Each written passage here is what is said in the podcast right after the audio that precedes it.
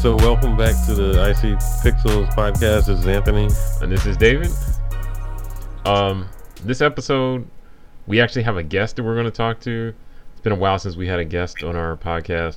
Um, so, uh, the person we're talking to, I guess I've known him, wow, probably like 20 years.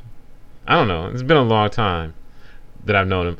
Uh, we met in elementary school, and he's an artist as well in a different some different spaces. So we're going to talk to him today about what he does and how he got into art and all that type of stuff. So, um, the guest is Charles. Hey, how's it going, everybody? That's that was supposed to be clapping, but Oh, okay. I'll, I'll have to edit in some applause in that part right there. Oh, okay. Just, With our live studio audience. you're gonna have to edit this whole podcast. All right. So our guest, like I said, his name is Charles. Uh, I met him in fifth grade. Uh, yeah, that would have been 27 years ago. Oh my goodness. I was like 10? I wasn't 10. Well, I don't know how old I was. So, y'all y'all are old. wow. You're not that much younger. but anyway, you 15 in fifth grade. I'm kidding. but um yeah, yeah. So we met uh we, we went to school together, but one of the reasons why we I guess connected maybe was because we both both uh drew. So, um I know in one of our previous episodes we talked about how we got into art, but how did you, Charles, end up like? Why'd you start drawing, and what got you into that? Well, you know, it's one of those things where I had really been drawing since I could remember. You know, ever since. Well, you, you know, I guess drawing is one of those things that all kids look do. You know, you kind of you draw pictures. It's part of you know something your parents might you know just hand you a sheet of paper, you know, and a pencil or whatever it is, crayon, and tell you to draw something. Um, you know, I just happened to be decent at it. You know, by the time I was four, you know, I could remember drawing some things, and I actually I have a, a picture I drew from when I was four, and you, know, it looked halfway decent for a four-year-old. So it, it was kind of one of those things where it's just a, a talent that I had naturally. Did you? I guess. Because I, I guess I kind of started drawing the same way. I mean, I think most kids start out drawing or are encouraged to try to draw as a, at a young age. But I mean, did you have something that motivated you to continue aside from being halfway decent? I mean, because I'm sure like when I was a kid, I mean, like my kids draw and they're they're not bad, but I don't know what would uh, motivate them to continue. Because you know, a lot of kids. Because I know we've Would it met. be telling them they're that they're not that they're better than just not bad? Well, I mean, because I, I know like we've met kids we went to school with that were decent at drawing, and some of them were actually pretty good, I thought, but a lot of them just didn't pursue it much long. Like they did it like, ah, I, I drew a little picture in my notebook, but then they didn't care about it outside of that. Well, you know, I think that uh, w- when kids are very young, you you throw a lot of things at them. You know, you're kind of trying to see what sticks. and you're like here's some pencil and paper. You know, draw like that's pretty common. Here's a ball and a bat. You know, here's this, here's that. All these things. You know, to see if they have any type of interest. You know, in any of them, or if they excel at any of them right off the bat. So, you know, the fact that I uh, excelled at drawing you know, they probably just handed me more paper and pencils, you know, than something else that I perhaps maybe wasn't as good at or, you know, not as interested in. Like As far as um, like rapping ahead. or something.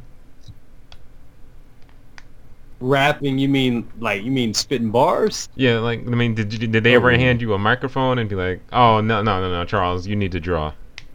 No, no, they, they didn't. You know, my parents, you know, they were pretty old school, so you know, now they might have if they would have heard me singing something, you know, they probably would have probably you know said something like, "Oh, you know, he sings pretty good," but you know, none of that. Like say just drawing, and uh, even then, you know, it was probably kind of hard for them to see uh, as I got older, you know, the things that I drew weren't things that, you know, people would typically think you would be able to sell or, or make a profit at or anything like that at that time. Mhm. So, uh, you know, nowadays people draw the things I drew. You know, I used to draw these, you know, comic book looking things and some monsters and ghouls and all, you know, all that kind of stuff. And my parents were like, you know, can't you just, you know, draw with Bob Ross and draw these trees and these paintings and something we might could sell, you know, but I, I didn't really have a whole lot of interest in that type of thing. You know, I did watch a lot of Bob Ross and, uh, you know, my stuff, it just never, I don't know, that stuff never, never really clicked with me, those uh, type of, you know, environment pictures and, and things like that. The, the happy trees didn't speak to you on a spiritual level. Not quite. I tried to do it with my watercolors, but it just, it just never looked good. Yeah, because like our grandma used to do a lot of uh, Bob Ross. Well, not Bob Ross style, but she did a lot of watercolor landscape stuff and still life and stuff like that. But I, I don't know. I can do it. I just it's not my favorite either. Well, I think for, I mean, I know like at some point you, because I remember, yeah, growing up, it was like we probably were all similar. We drew stuff, but it wasn't like we weren't drawing to like I'm expressing myself, I'm expressing my soul. You know, it wasn't like that. It was just like, let me draw something that people is going to think is, is cool, you know, at school or whatever, or you know, you you weren't putting that much thought into it. That was, you know, very early, yeah, you know, drawing things that people thought were cool. You know, that was definitely, you know, that was a thing when you were young. But, you know, you got older, people, you know, only other artists really cared about your drawings, you know, and other people, you know, they didn't really care about the art Yeah. you were drawing. You know, it's more like, you know, they were more interested in, you know, let's go over here and do this thing or let's try and talk to some girls or shoot some Yeah. basketball, have you. So, you know, it kind of, um, you know, wasn't as popular as you got older. For me, anyway. Yeah, at some point, I know David mentioned drawing girls' names in bubble letters kind of dried up after a while. Yeah, I mean, Yeah. there was a time when uh, drawing a girl's name in some fancy format would get you a little ways. It, it definitely wouldn't like close the deal for you, but you could. It helped a little bit, I'd say. How old were we? Were we closing deals at that age? I don't. Closing the deal yeah, closing the deal is relative. Like looks a lot different in, in the elementary school, that might have just. I don't know what that entailed exactly.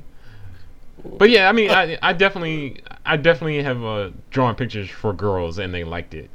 Um, but yeah, it, it, and that's good as closing the deal. Nah, whatever. So, uh, a firm handshake was. Uh, that, that was base back in those days. that's good enough. but um, okay, so did your parents like send you to art classes or something like that, or did they encourage you to continue?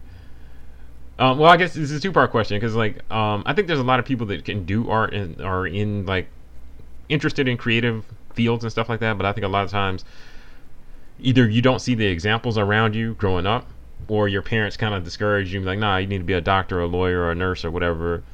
And so, a lot of people that have these creative creative talents just end up being, you know, just working at UPS or something. So, did your parents like? Did you have an example of somebody like you saw growing up that said, "Hey," that made you feel like, "Hey, this is something I could do long term as a career"? And did your parents like encourage you to go in that direction? Not at all. No, my parents didn't really uh, push me in the direction of art, and uh, you know, it, uh, for me, you know, art was just a thing that I was I was pretty good at. So it was a thing that I did mostly when I was supposed to be doing something else. So, you know, I found often as I got older, when I was younger, I used to draw a, a pretty good amount, even in my free time. But as I got older, you know, I found that I only would really draw when I was supposed to be doing something else. So, you know, it was more like a I don't I don't know. You know, I don't know if I was as passionate about it as I should have been. Um, you know, I did uh, take art classes when I went to college, and you know, I felt that I was, you know, I, I mean, I was pretty good, you know, in my class, but I don't know if the passion was truly there to really, uh, you know, be successful at art, you know, and make money. You know, it's kind of, you know, art is one of those things that is kind of, it can be tough to to really find a niche and find your way to make money. You know, like when it comes to artists, uh, you know, you take you watch a, a movie. You know, now everything's 3D, mm-hmm. so you know it's kind of a different art. You know, you don't necessarily have to even be good with a pencil and a paper uh, to you know, and you can still work on you know maybe some type of movies if you have some type of skills and things like that. You know, and and now things have gone you know into computers and knowing uh, you know, different software and things to make your art. but uh, back in the day, you know, when things were more hand drawn, you know, I mean, there's, there's, there's, it's just like there's a ton of really talented artists behind, you know, these cartoons and, you know, these movies and all these things that, that we would watch. And, you know, to me, I'm sure many of them are as good as me, some better. And, you know, they weren't really uh, making a ton of money, you know, I'm sure that they were were doing were comfortable, but you know, thinking that you might get into art, you know, maybe get your name big or, or you know whatever, and start selling paintings for you know however many hundreds of dollars or thousands, and really make some money. You know, just from everything I had saw, that mostly only happened after artists died. So you know, like, uh, is it Basquiat? Is that the guy? Basquiat who uh, Basquiat. That's, that's he he died a, a, a, while ago, and you know, what didn't he? You know, his, his stuff got kind of big after that, right? Yeah. It got a little. He was kind of popping before he died, but I mean, definitely after he died, it was more. But I mean, like by the time he got popping, I mean, he was only alive for a couple more years before he was out of there. So, right. You know, I always felt like, uh, you know, if if I was as, as good at singing, for instance, as I was at art, I felt like I could have probably had some decent success at that. You know, I just I felt like with with singing or you know uh, musical types of talents, it seems like the path was it, it maybe a little more clear cut on you know what you could do with it, um, yeah. you know, the way you could probably get paid and, and, make a decent living at it, you know, right off the bat.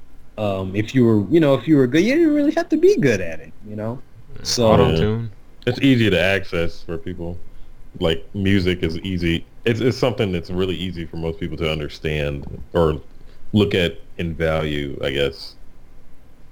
Right. Yeah. I mean, you know, you, you could just, you know, I, like I say, I can't really name a whole lot of artists who draw and paint that have made a lot of money in their lifetime, you know, versus how many singers I could probably name that have made pretty good money, you know, or musicians in general, not just singers.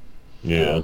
Um, I, maybe I had a little bit of envy for, you know, that, that singing talent versus, you know, not that I wasn't appreciative of, of being a, you know, good, you know, a drawing, but, you know, so I guess some, some talents seem like they might be more practical, you know, like being six eight and full of muscles, you know, people just they come and they say, Hey, you know, you wanna play basketball, you wanna you wanna do this or that, you know, and, and you know there's a path and, and you do that and you know, if you're good and you practice and you stay healthy and all that, you know, you go and you can make X amount of dollars, you know, uh, in a sport or something of that nature uh, where, like I say, with art, I don't know if there's any, um, you know, you know what I'm saying.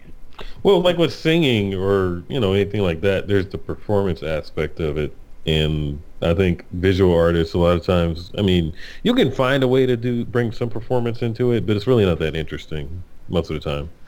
You know, I mean, I've done like live painting and stuff like that, and yeah, it's. I guess it's interesting for people. I mean, I wouldn't stand around and watch it, but they wanted me to come do it, but it's not the same as like a performance. Like you you don't feel like you're really entertaining people. Well, I think also like with uh like you said with the like music and a lot of other things, there's a clear cut path, and we've seen a bunch of people walk that path before. So and same with sports. you know exactly what you got to do. You do these three things, and you're gonna go. You're gonna be in the NFL or NBA, etc. So it's not like a um, something you have to figure out. Whereas with art, there, I think now there's some more clear cut paths you can take, but they're not all. Not all of them are clear cut. It's like I'm good at drawing now. How do I turn this into money? Because no one draws anymore. Like I'm not, I don't want to sell my drawings. I want to Mm. do something else. So show me the path. I would I would say it's easier to find that nowadays, partially because of the internet. On Instagram, I can find like mad artists like Right. easily now that I wouldn't have found. You know, how would I know they existed? You know, otherwise. Absolutely. You know, now, yeah, it's super easy for me to find them. And it's easy So, for you to give them I them mean, and, money. and too. that's how you just. right. Get Yeah. it's like, Yeah. people to buy it, though. I'm running a promotion on my page right now. Nobody's giving me money yet, but um, anyway. Uh, but yeah, I mean, yeah, just like um, just like on that show. You remember that show, David? Um, that abstract Yeah. show. There's that black guy that's a car designer. That was like, oh, oh, really?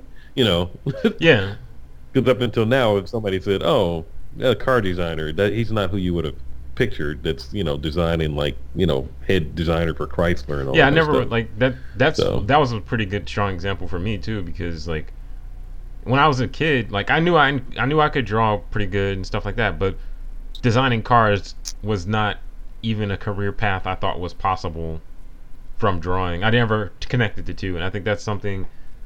That's why I think it's useful as a kid to see some examples of people who are in a creative field or something doing something similar to you, because then you can kind of say, "Oh, okay, that's how." There, there's an option here for me where I could actually, you know, be successful. I don't have to just, you know, be one of the regular people that works at UPS. right.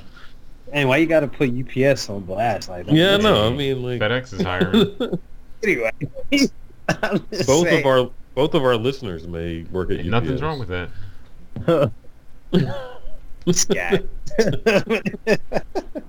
Um, I agree definitely with what you guys are saying. Um, you know, it's you know, it, it, when you're talking about car design, you know, me personally, I've always been a gearhead. So actually, designing cars was the thing that I did think about. You know, I used to draw a lot of cars, and um, you know, it kind of one thing about it, I guess, that that was kind of tough was, you know, it wasn't like you could just show up like, yo, I draw cars. Here's and you know, draw something, and they were like, cool, you know, sign up. You know, it was more like, where's your degree? You know, so at least at that time. Now, you know, with the internet, I've heard of people, you know, doing art on, you know, just put, put putting up their art on the internet, and you know, some people seeing it and putting them into various industries, you know, without any type of formal degrees or training or anything like that. But um, you know, back like I say, you know, when we're talking kind of before the internet really became what it is, you know, you kind of had to have a degree in these things. You know, you Yeah. kind of had to go take engineering classes, take a ton of math. You know, Yeah. uh, industrial design was one of the things I was looking at, which uh, you know, you might might you know you might could design cars or things of that nature. Yeah, I mean the guy we were watching, like he got into it because of, I think he lived in Detroit, and that was part of it. I might be getting that wrong, but you know when you're close to it, then you are aware of these options, and then I think somebody recognized like, oh, you can do this. Somebody gave, you know, kind of walked him to it, which is, you know, that's a good thing or whatever. But yeah, it's, yeah, nobody. Otherwise, without the internet, nobody would know how you even go that way without somebody you know already being in the industry. So, Right. uh, the other thing Charles does besides draw, he does uh, 3D modeling stuff. I don't even know the right name for it. 3D stuff. Um, so yeah, he's model. a model. Um, he's I'm a model. no, he does uh, 3D modeling and 3D animation stuff. So I went to school for that, but I don't do much of it at all anymore. But he does it. So I was going to ask, um,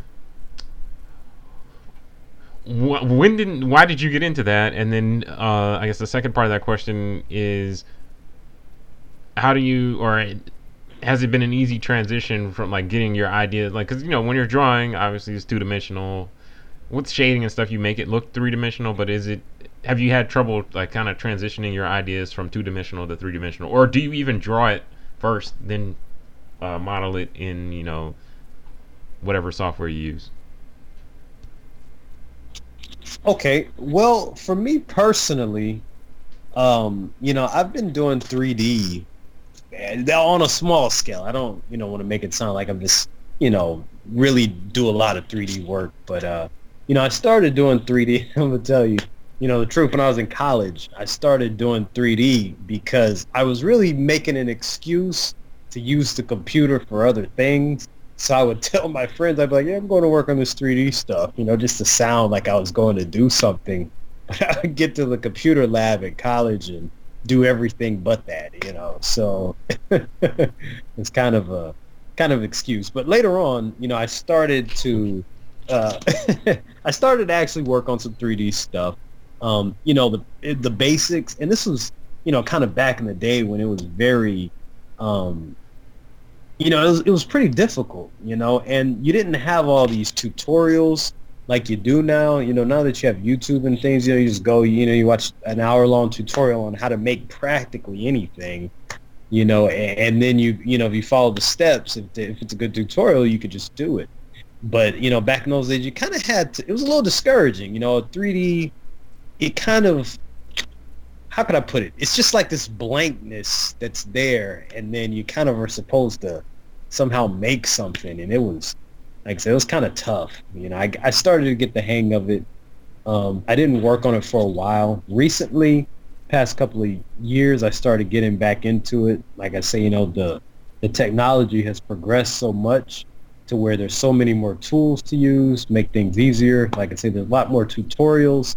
Um, another thing if you're going to try and you know take on a big project, you, you know, you really just you need to already see what resources are out there. You know, if there's already some free models to download, if there's already free textures, you know, um, or even to purchase them. I'm gonna tell you, I bought a female model. You know, I paid uh, thirty-seven dollars for this female model, and it was on sale. And uh, you know, it was it was a great purchase. Is that an hourly rate or like? Um, no, that that was later that night. Oh, okay. Um, you know, I bought this female model, and I was I was gonna try and make my own. You know, I had you know I had the camera, and you know I, I had the photogrammetry software, and I was gonna take all these you know 100 pictures of some chick, and you know make the model and all these types of things. And uh, you know, it just it, it, it didn't really it wasn't coming around. So I just bought this model, you know, and it had 8K skin textures and you know, it was a really good model. And I from there I just kind of modified it and used it. And so it, it was money well spent. So, you know, if you want to do 3D, you know, you definitely should look at, you know, sometimes when, uh, depending on what your project is, sometimes it might be better, you know, to just purchase assets if you can get them cheap versus trying to make all your assets, which is mm. what I used to try and do. You know, if I had a project. I try and make everything, and you know, it just takes forever. And and sometimes, like I said, it doesn't even look that good. You spend all that time, and then it's just like, well, you know, it, it doesn't. I think that same so, concept really applies yeah. for a lot of stuff these days. Because like uh, for like the graphic design stuff and web design stuff, I used to do stuff from scratch, but it doesn't make sense anymore. Like I can't charge enough. Well, no one's going to be willing to pay me enough to do anything from scratch for the most part. So most of the time, I'm going to say, okay, I'll buy a template or buy a, a pre-made model, like you said, and then I'll tweak it to match what I need, and that makes it, it saves me a ton of time, and it makes it you know economical for someone who's paying me to be able to afford what I'm doing for them. Yeah. I mean, I would say if you do, or if you are into like making your own stuff from scratch. Find a way to flip that until it be the one selling that to people.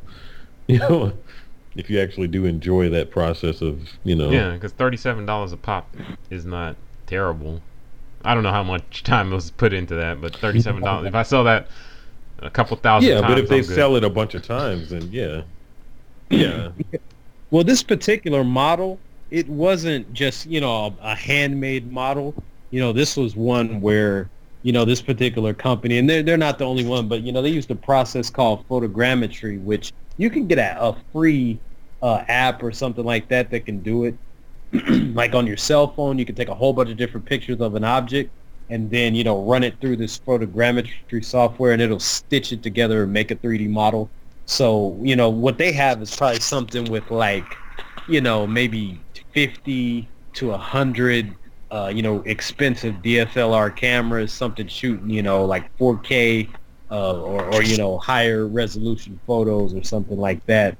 And, you know, it will basically take all those pictures from you know a dozen hundreds of different angles and put it together and make a 3d model you know and then it's they have that so it's actually a model of an actual female and then you know get the skin textures and all these things right too. So you know it's a really detailed model. Um you know really good skin. Texture is a, a real big thing when it comes to 3d if you, if you don't have good textures good high resolution textures you know your model's just not going to look that good. Yeah.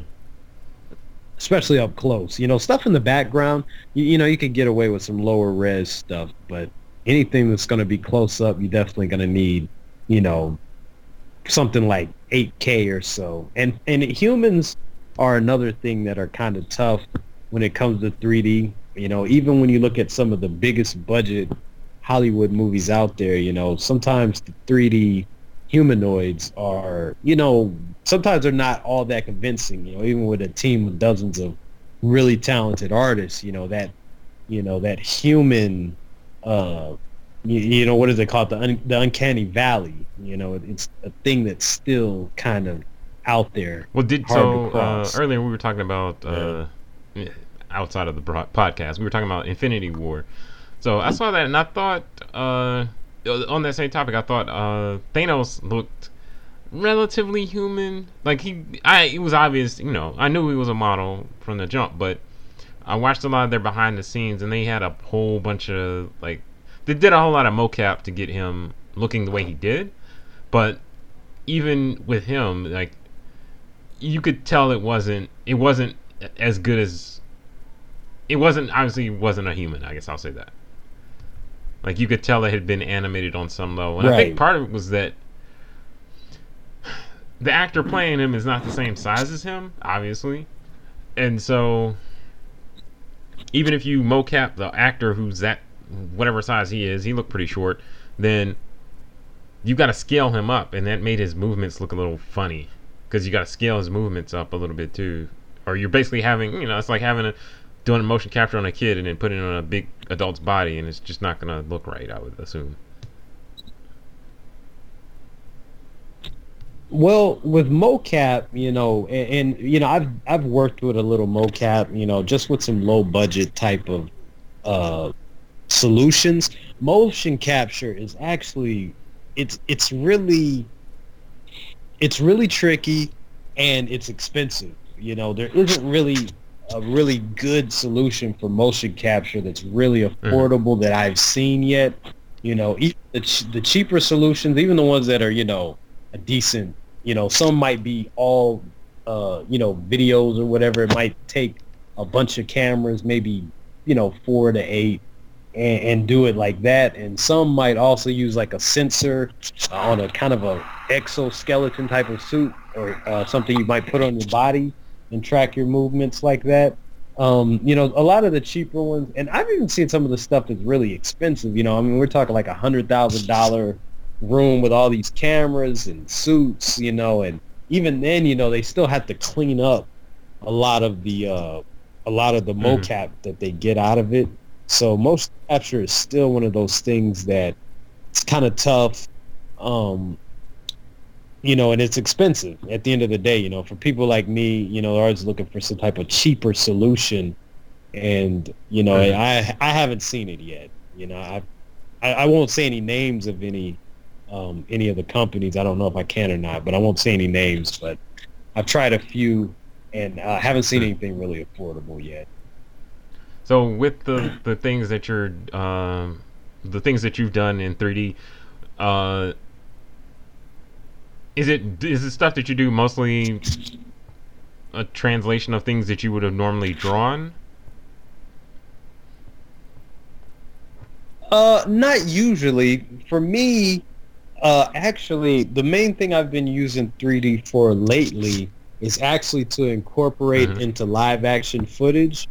So, you know, uh, you get some software and, you know, you've got video of whatever it is you're taking video of, you know, and then you track your footage and then, you know, integrate some 3D models. You know, I, I know you've done things like yep. that with things like text and, you know, some, some relatively simple things, but you know, trying to put like a, you know, trying to put like a humanoid character in there and interact with it and things like that is something that, uh, you know, I've been working on, and it's one of the hardest things. Like I say, you know, when you talk about Thanos and some of these other characters, you know, or even a robot or something like that, you know, it's it's not a human, so it can look a certain way. You know, you're really more or less just saying, you know, does it look right? Does it look like it fits? You know, and that's a little easier to do than to try and pass off of a convincing mm.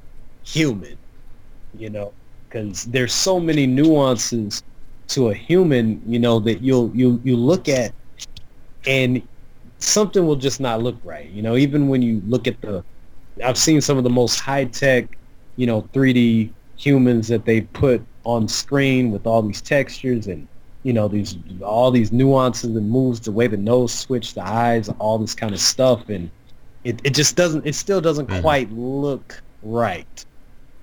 That reminds me of like Polar Express. Like, I mean, I know that's from years ago, but I remember like they tried.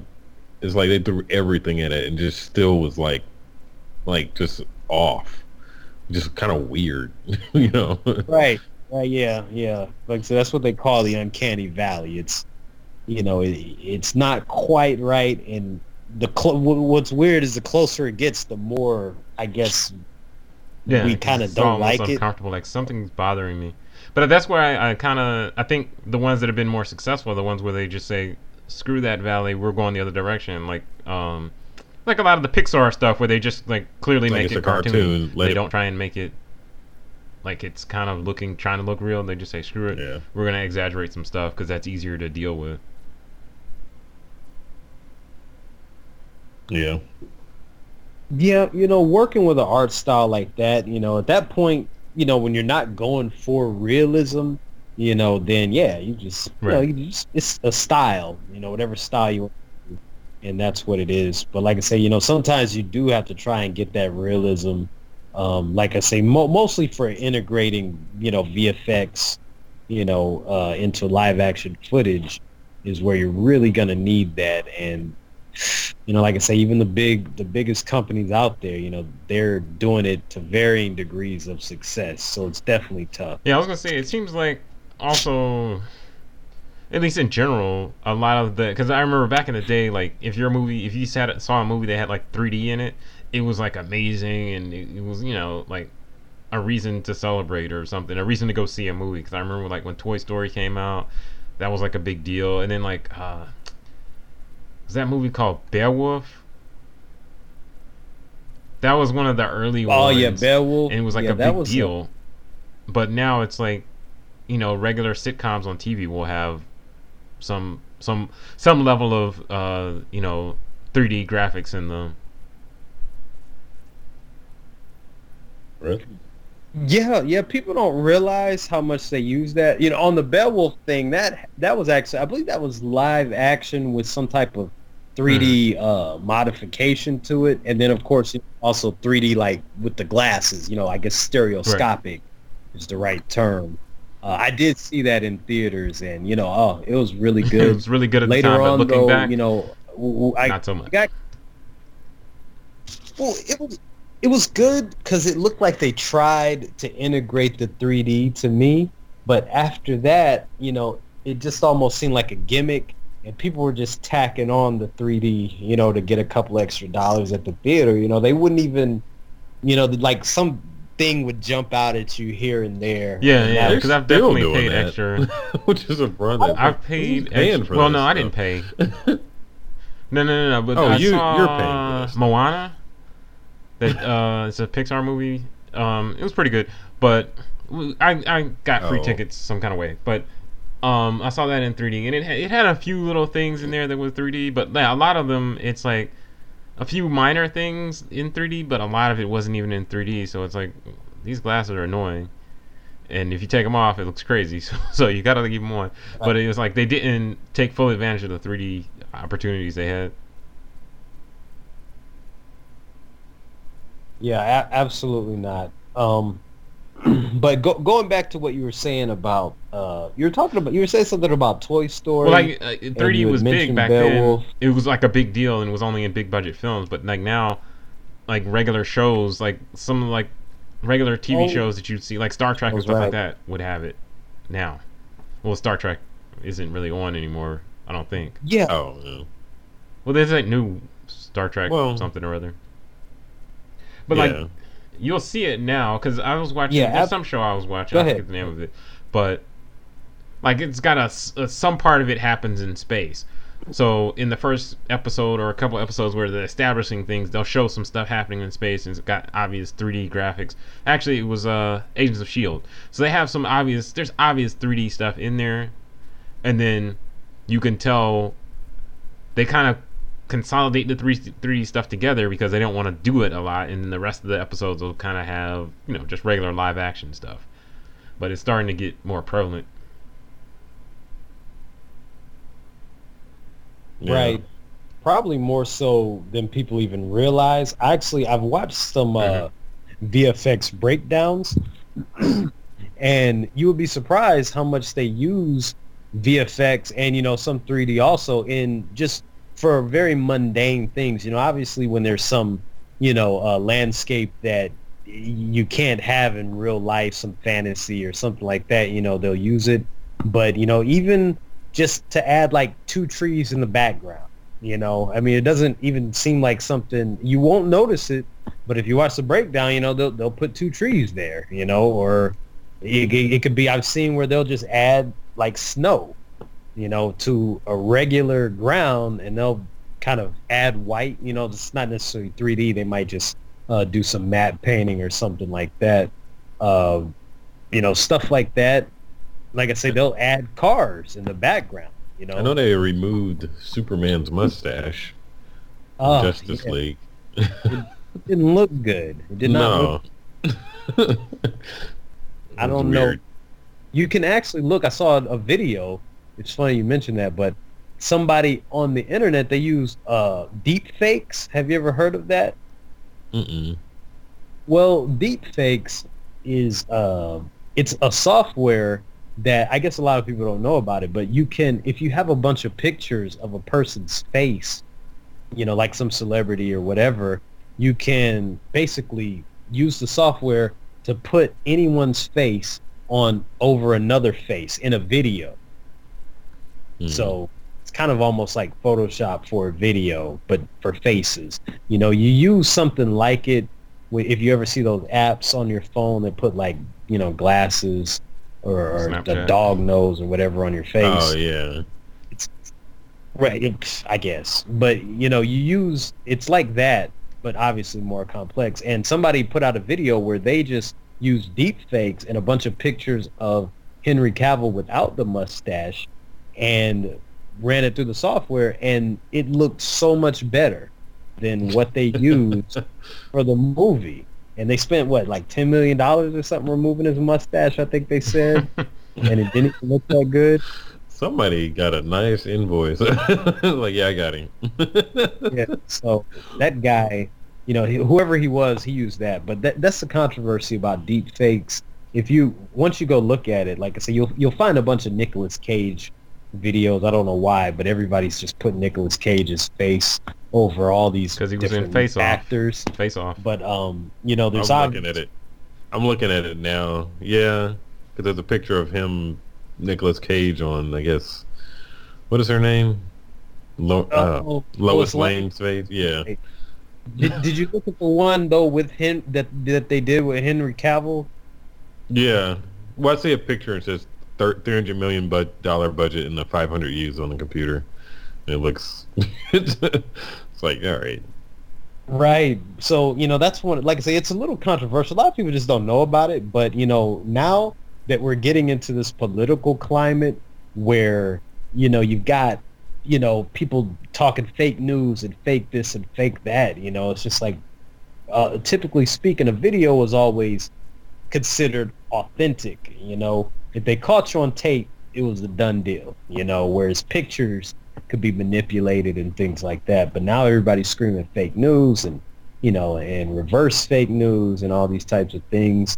So now with deep fakes, people might start saying, "Oh, you it wasn't me. You know, that was deep. Man, people, that was deep fakes. You know, somebody set that up and did that. I didn't say that. I didn't do that. Yeah. So- Yeah, it looks real realistic. I didn't even realize it was her. I mean, that was Nicolas Cage at first. I was like, why does she look like that? Yeah, there's there's a lot out there. Uh, from what I understand, you know, like I say, I think it was, the development of it was probably also driven by the porn industry.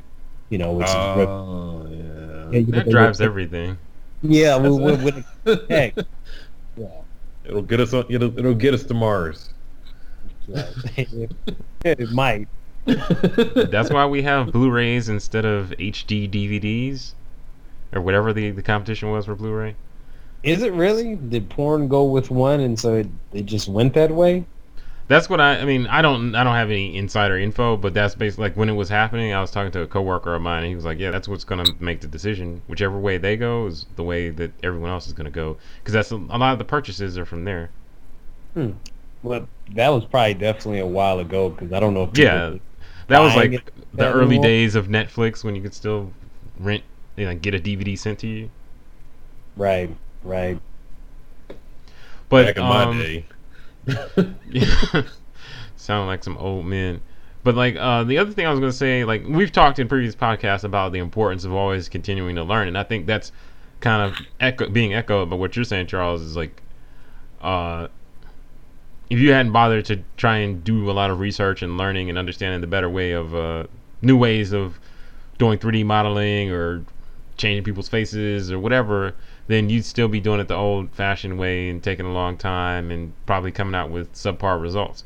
So I think it's, it's really, really important to just stay up on technology. Not necessarily stay up on technology per se, but just stay up on what you're trying to be good at, so you can learn and be better.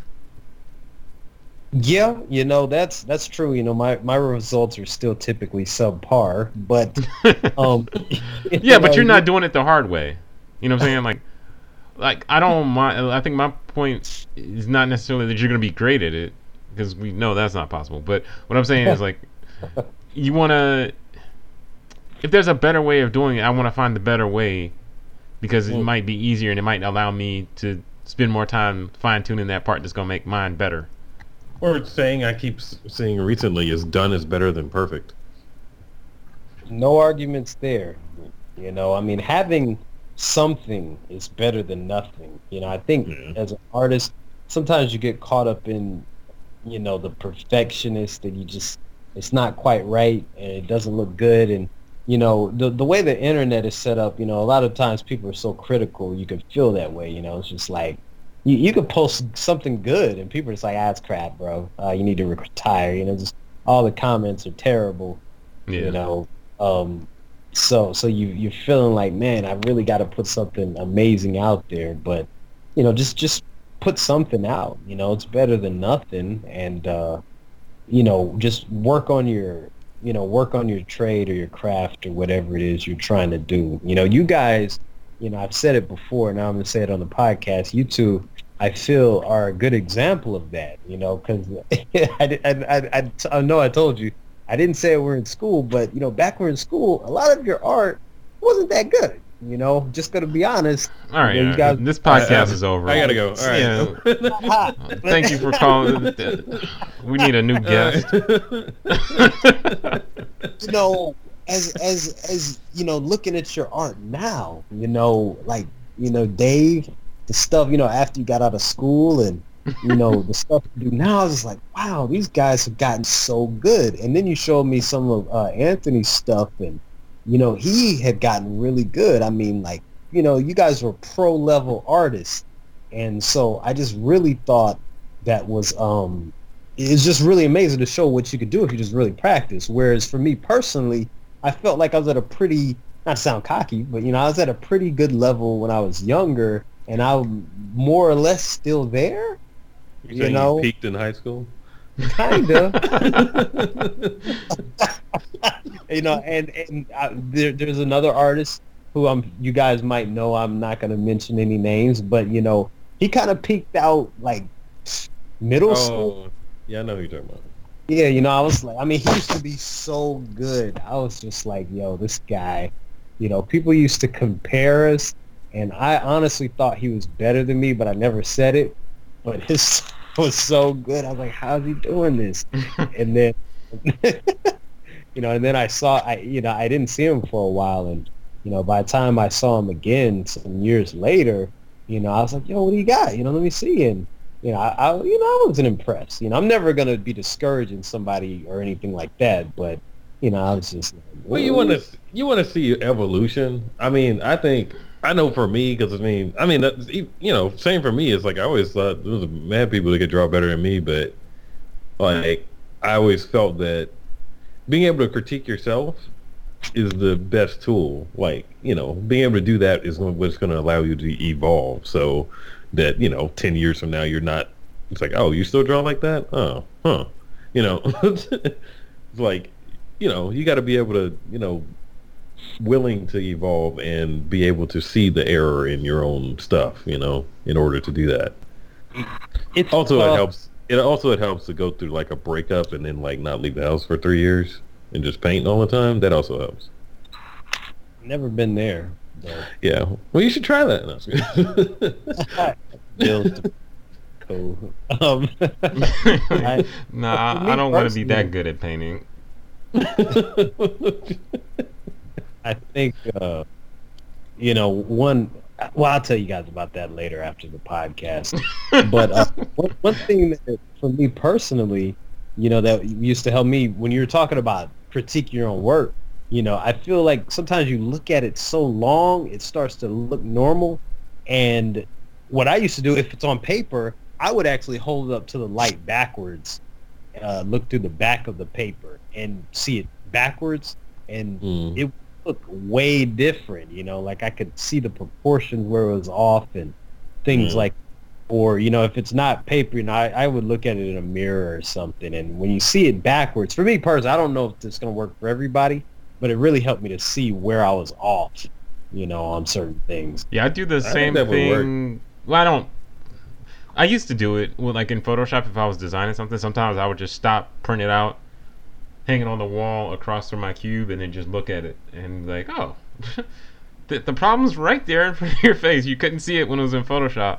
But I mean, I think it's. I know in we've talked about like design blindness, and I think that can happen to you because like if you're like you said, you look at the same thing too long, you you kind of assume things are okay, and you don't get a fresh perspective. And it's not always possible to get perspective from someone else.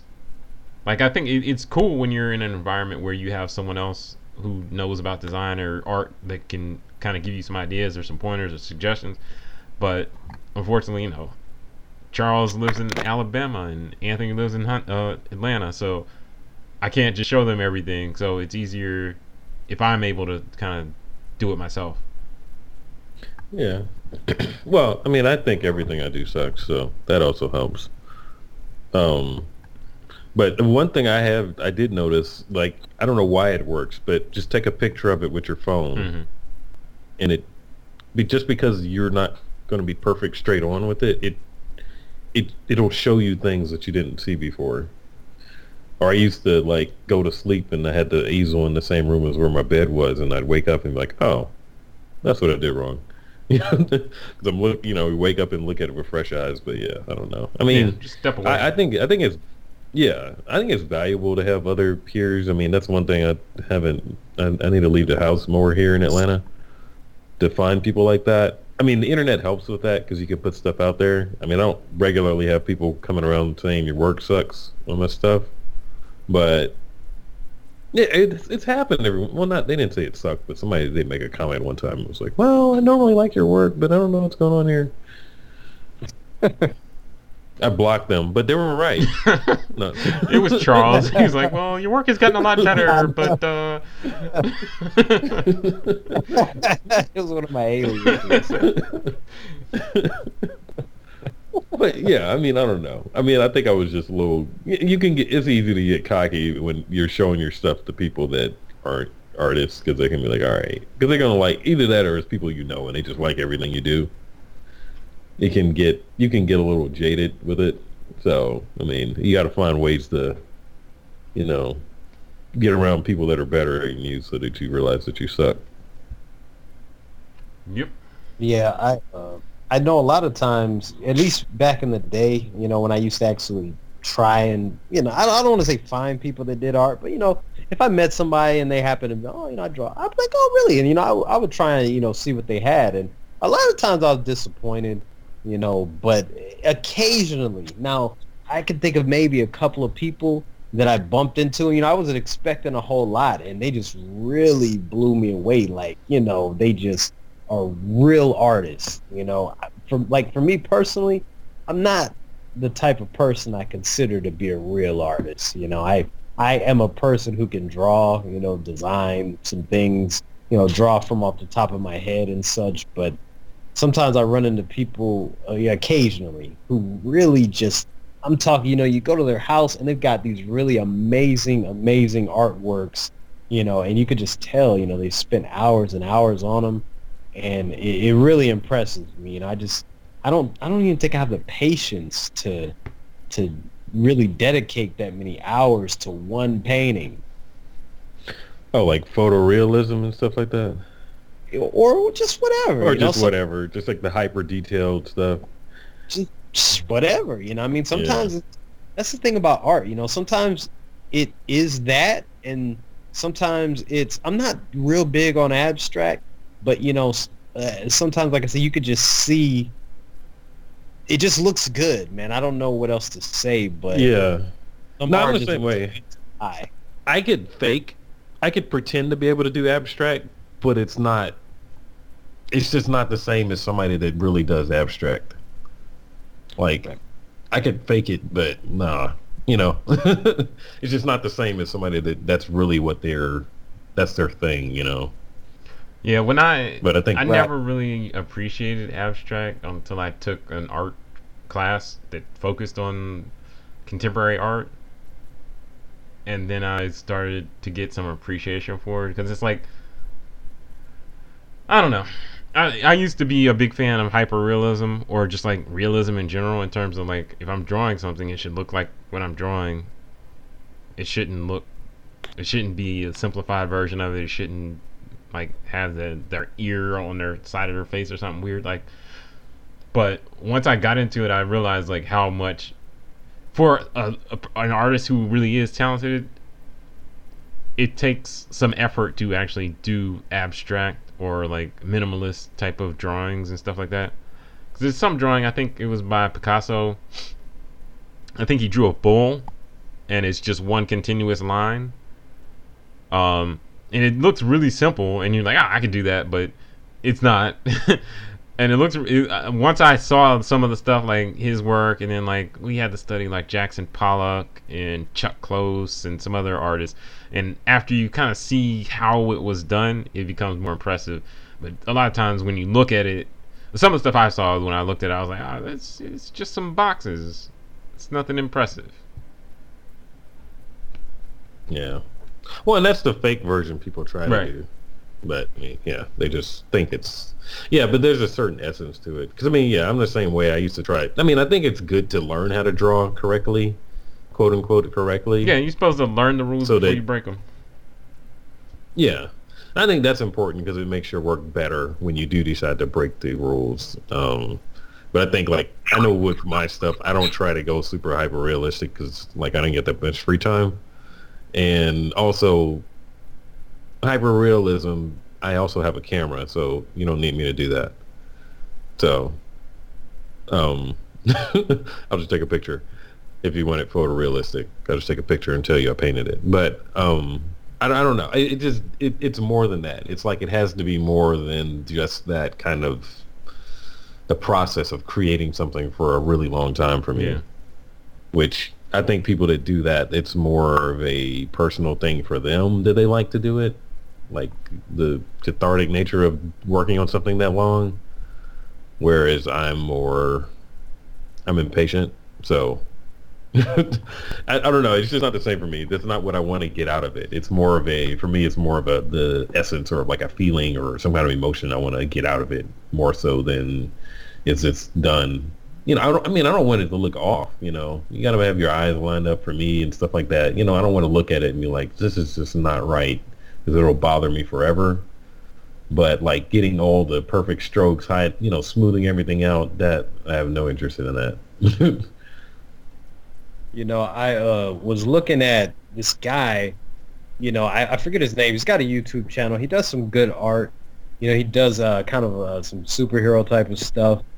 And you know him and, and others that I've seen, not just him. You know, now with this digital digital art uh, that a lot of people do, you know, he starts with uh, an actual photo. So he'll get if he's going to do uh, like maybe him uh, he'll do a, a, a picture of him and his friends as you know some we'll just say the x-men or some group like that and you know he'll get his friends over and you know they might even dress up just for fun it's not really necessary but you know they'll pose and take various pictures and then he'll put it into his tablet and all that stuff and he'll kind of start tracing over it you know using that as an outline and then you know uh going on and it doesn't take away from the art skill you know even though like i say he's not really starting from Mhm. scratch because you know once he gets to you know i mean he, he does all this stuff with the lighting and the shading and these lines and you know it, it doesn't look like the photo when he's done but using that as a reference you know just to get the hands right and you know the proportions right and things of that nature um, you know it's not something that i do and i uh, like i say I, it probably back in the day would almost felt like cheating, but now, you know, in in this day, you know, I, I don't really think that's necessarily bad. You know, something I consider trying to work on also myself. Yeah. Well, I remember um, learning that like a lot of the like people, you know, masters and stuff like that, they had their own ways of cheating back then. like using projectors. Well, they didn't use have, all have projectors, but they had their own ways of, you know, cheating to get, you know, get quicker results. Yeah, I know. definitely like in college. I think we did- could. like so. I had to, I was just drawing this picture of Biggie. It's a I made a painting of it actually. You can see it somewhere on the internet. But when I started it, I was struggling trying to get it right. My teacher was like, "What are you doing? Make a photocopy of the picture, and just make it bigger. Just uh, blow it up on the copier, and then put it on a window and trace it, and just get the general shapes you need, and then you can come back and do the details like the normal way." So I did it, and it worked perfectly. Cause I, Yeah. it was just like I mean, I think- minor things, but it just helped me get like, okay, the eye should be here, the nose should be here, that type of stuff. Cause it just wasn't lining up using like my traditional methods of drawing. Yeah. The first, some of the first port when I did those like portraits of like famous people or whatever, I I was doing that Mhm. for them. I found a way to like cheat it so that I could get the nose, the mouth, and the eyes right. Everything else I can figure that out, but I need this to be Right. correct. you know, otherwise I'm going to spend a really long time messing with them. I just I just did that recently on a painting. Spent way too much time messing with it versus if I had just done that, I could have moved on to what was really important with the painting. Not you know, I mean, eventually you learn because I had done that for a while and then I got better, so I could kind of pick up on the stuff and I didn't have to do that as much. But like I, I don't know, there's no shame in doing it if you you know, especially if you're on a time schedule, you want to get this stuff done. Like you're not proving anything by sitting there and you know, I don't think anyone's know. gonna care in the end. No one's like, uh, did you cheat on this painting? yeah, it's not like ghostwriting. Yeah. So, uh, we're gonna wrap things up soon. But the one other thing I want to talk to you about, Charles, was you have kids. That's true. Um, do you I know, and we've talked before about your daughter having artistic talents and stuff like that. What do you do, or do you try and encourage her in that area? Um, yeah, or do you want her to pursue other things? Uh, well, you know, it's definitely not a bad skill to have, and um, you know, my my child is has shown a bit of promise in it. So, you know, I, I'm going to be honest. You know, I should be more active in, you know, really trying to teach her and show her because I, you know, the talent's there and I can Mhm. see that. Uh, but I really don't. She's she's also left-handed like me, and you know, I know you. I don't know about you, Anthony, but No, I'm normal. ah, right. But, um, she, she she's good. Uh, you know, I, and I should be more active with that. But a lot of times, you know, I'm just gonna be honest. While we're while we're being, I kind of more tell her to go draw when she's bothering me. So you know, I should do better. But you know, like when she's really bothering me, like, hey, get this pencil and paper, go draw. You know, whereas I should probably help her more. You know, kind of teach Mm. her things. A lot of times, I might draw something and be like, go try to draw this. You know, so I I should definitely be better. I, I, I, I, I, I think I fall in that same area with my son. Like, I really should be teaching him how to draw, but I've noticed with kids, it's hard to teach your own kid how to do stuff sometimes. Like, especially if they don't want necessarily have the passion for it. But on the other hand, you kind of got to force them to do it, and then they'll start to like it. Maybe. Like my son is learning how to use Adobe Premiere Pro now, but he's really interested in making videos to put on YouTube. So he's going to know Premiere Pro. and that's been easy for me to teach him because that's something he's actually interested in. Like he's interested in drawing, but it's not the same excitement of like, okay, I can put this video game I'm playing, I can up record it, chop it up, put it on YouTube, and you know, it, people can see it. He's not getting that immediate feedback from just a drawing, you know. But I should probably Yeah, my, my both my daughters like drawing, and I've tried to. Sh- I dr- I draw with them sometimes, and they watch a lot of YouTube videos on how to draw and stuff like that. But I need to teach them more. But I think yeah, it can be difficult to teach your own kid. I sent them to. They went to a drawing class this summer. They actually. So th- that's the good thing I feel like with you know the advancements in technologies and stuff like that. Like there are videos out there that they can watch. And then my kids went to a comic book art class this summer. Like so they got to draw their own comic book this summer.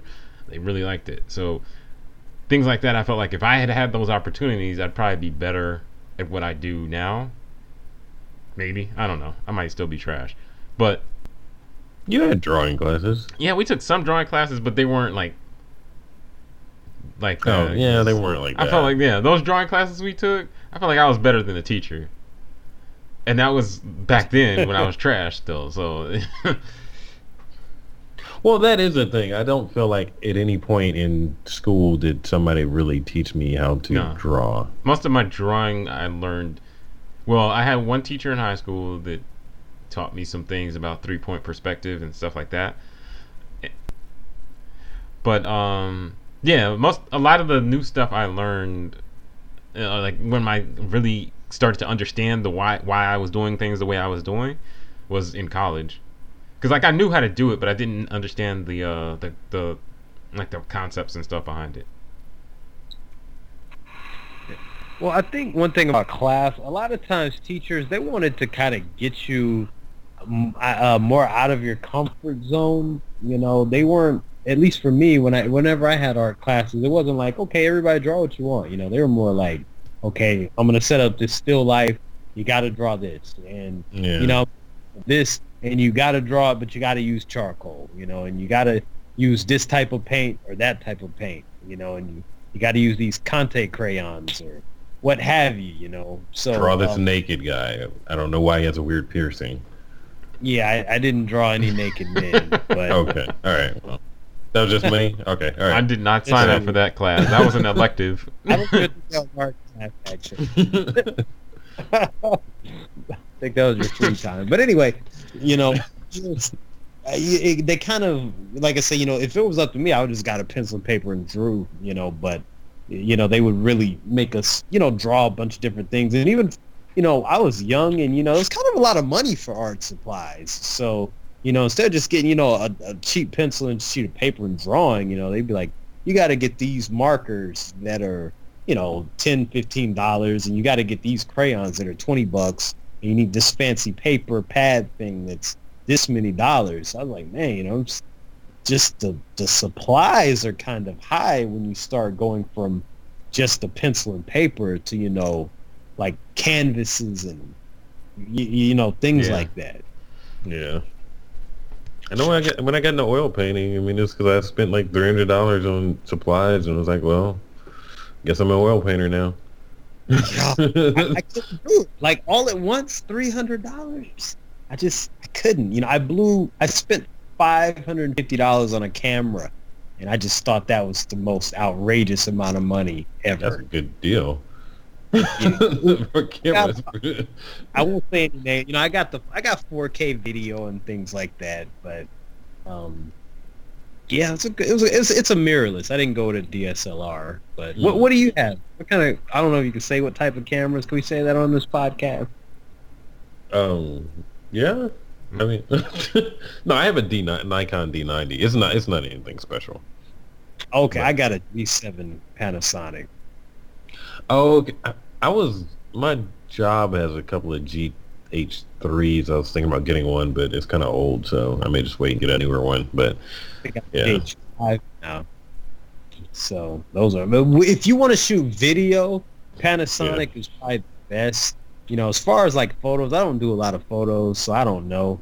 You know, but Yeah. for video, Panasonic seems to be the best. And you know, as far as affordable cameras go, yeah, I mean, you know, you get something like that, you can have it for a while, and you know, you find a way to make money off of it, and you know, pay for it. So, so right? That reminds me of um. Now you know, I, it seems like I heard. I don't know if you remember when we were in art school. We had an art teacher. I won't say her name, and she like disappeared. Do you guys remember Mm, that? Kinda. Yeah. I remember she was there around like when we were in elementary and early high school. Right. But yeah, then she bounced, and I don't know what happened. I've seen her. I saw her maybe like several years ago. Yeah. Well, talking about the money aspect, you know, I, not.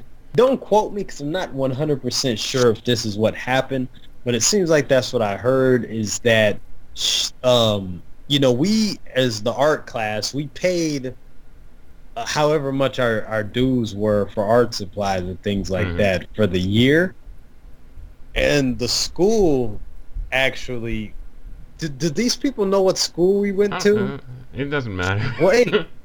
Uh, okay, just put them on blast. But anyways, I think um, from what I understand, she left because they took the art money that you know we gave for supplies and like put it to something else that wasn't art.